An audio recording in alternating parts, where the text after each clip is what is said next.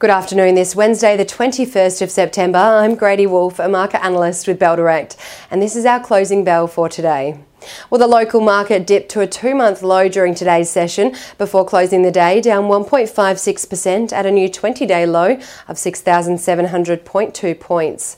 The key index was weighed down by sell-offs in the materials, real estate and utility sectors, causing each to fall more than 2% today. However, every sector ended the midweek session in negative territory as investor sentiment has been dampened lately by the global market sell-off overnight ahead of the Fed's interest rate decision out tomorrow.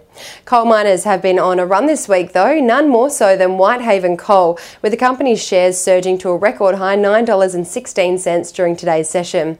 Investors have piled in after the coal miner issued a notice of AGM to its shareholders, which includes two resolutions seeking shareholder approval to extend the company's share buyback program.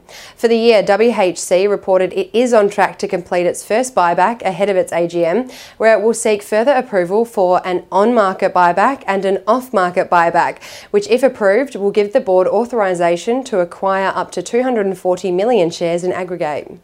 Looking at the best performing stocks today, Washington H. Soul Pattinson jumped almost 5% today after releasing FY22 results, including cash flows from investments up 93%, net asset value up 71.6% and group regular profit after tax rose 154.4%. Viva Energy shares also rose 4.56% today, while Whitehaven Coal added almost 4%.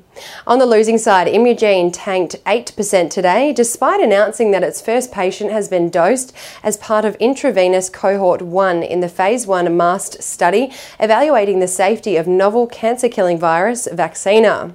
Sayona Mining and Charter Hall also each fell more than 5% today. The most traded stocks by Bell Direct clients today were Whitehaven Coal, Block and Argosy Minerals. On the economic data front, at 4 a.m. Australian Eastern Time tomorrow, the Fed's latest interest rate decision will be released, which has caused investor confidence to slump this last week, as markets are torn between expecting a 0.75% and a 1% rate hike. Later on tomorrow, the Bank of England will release its interest rate decision for the UK, with the market expecting a rise to 2.25% from the current 1.75%, and the Australian market is closed tomorrow.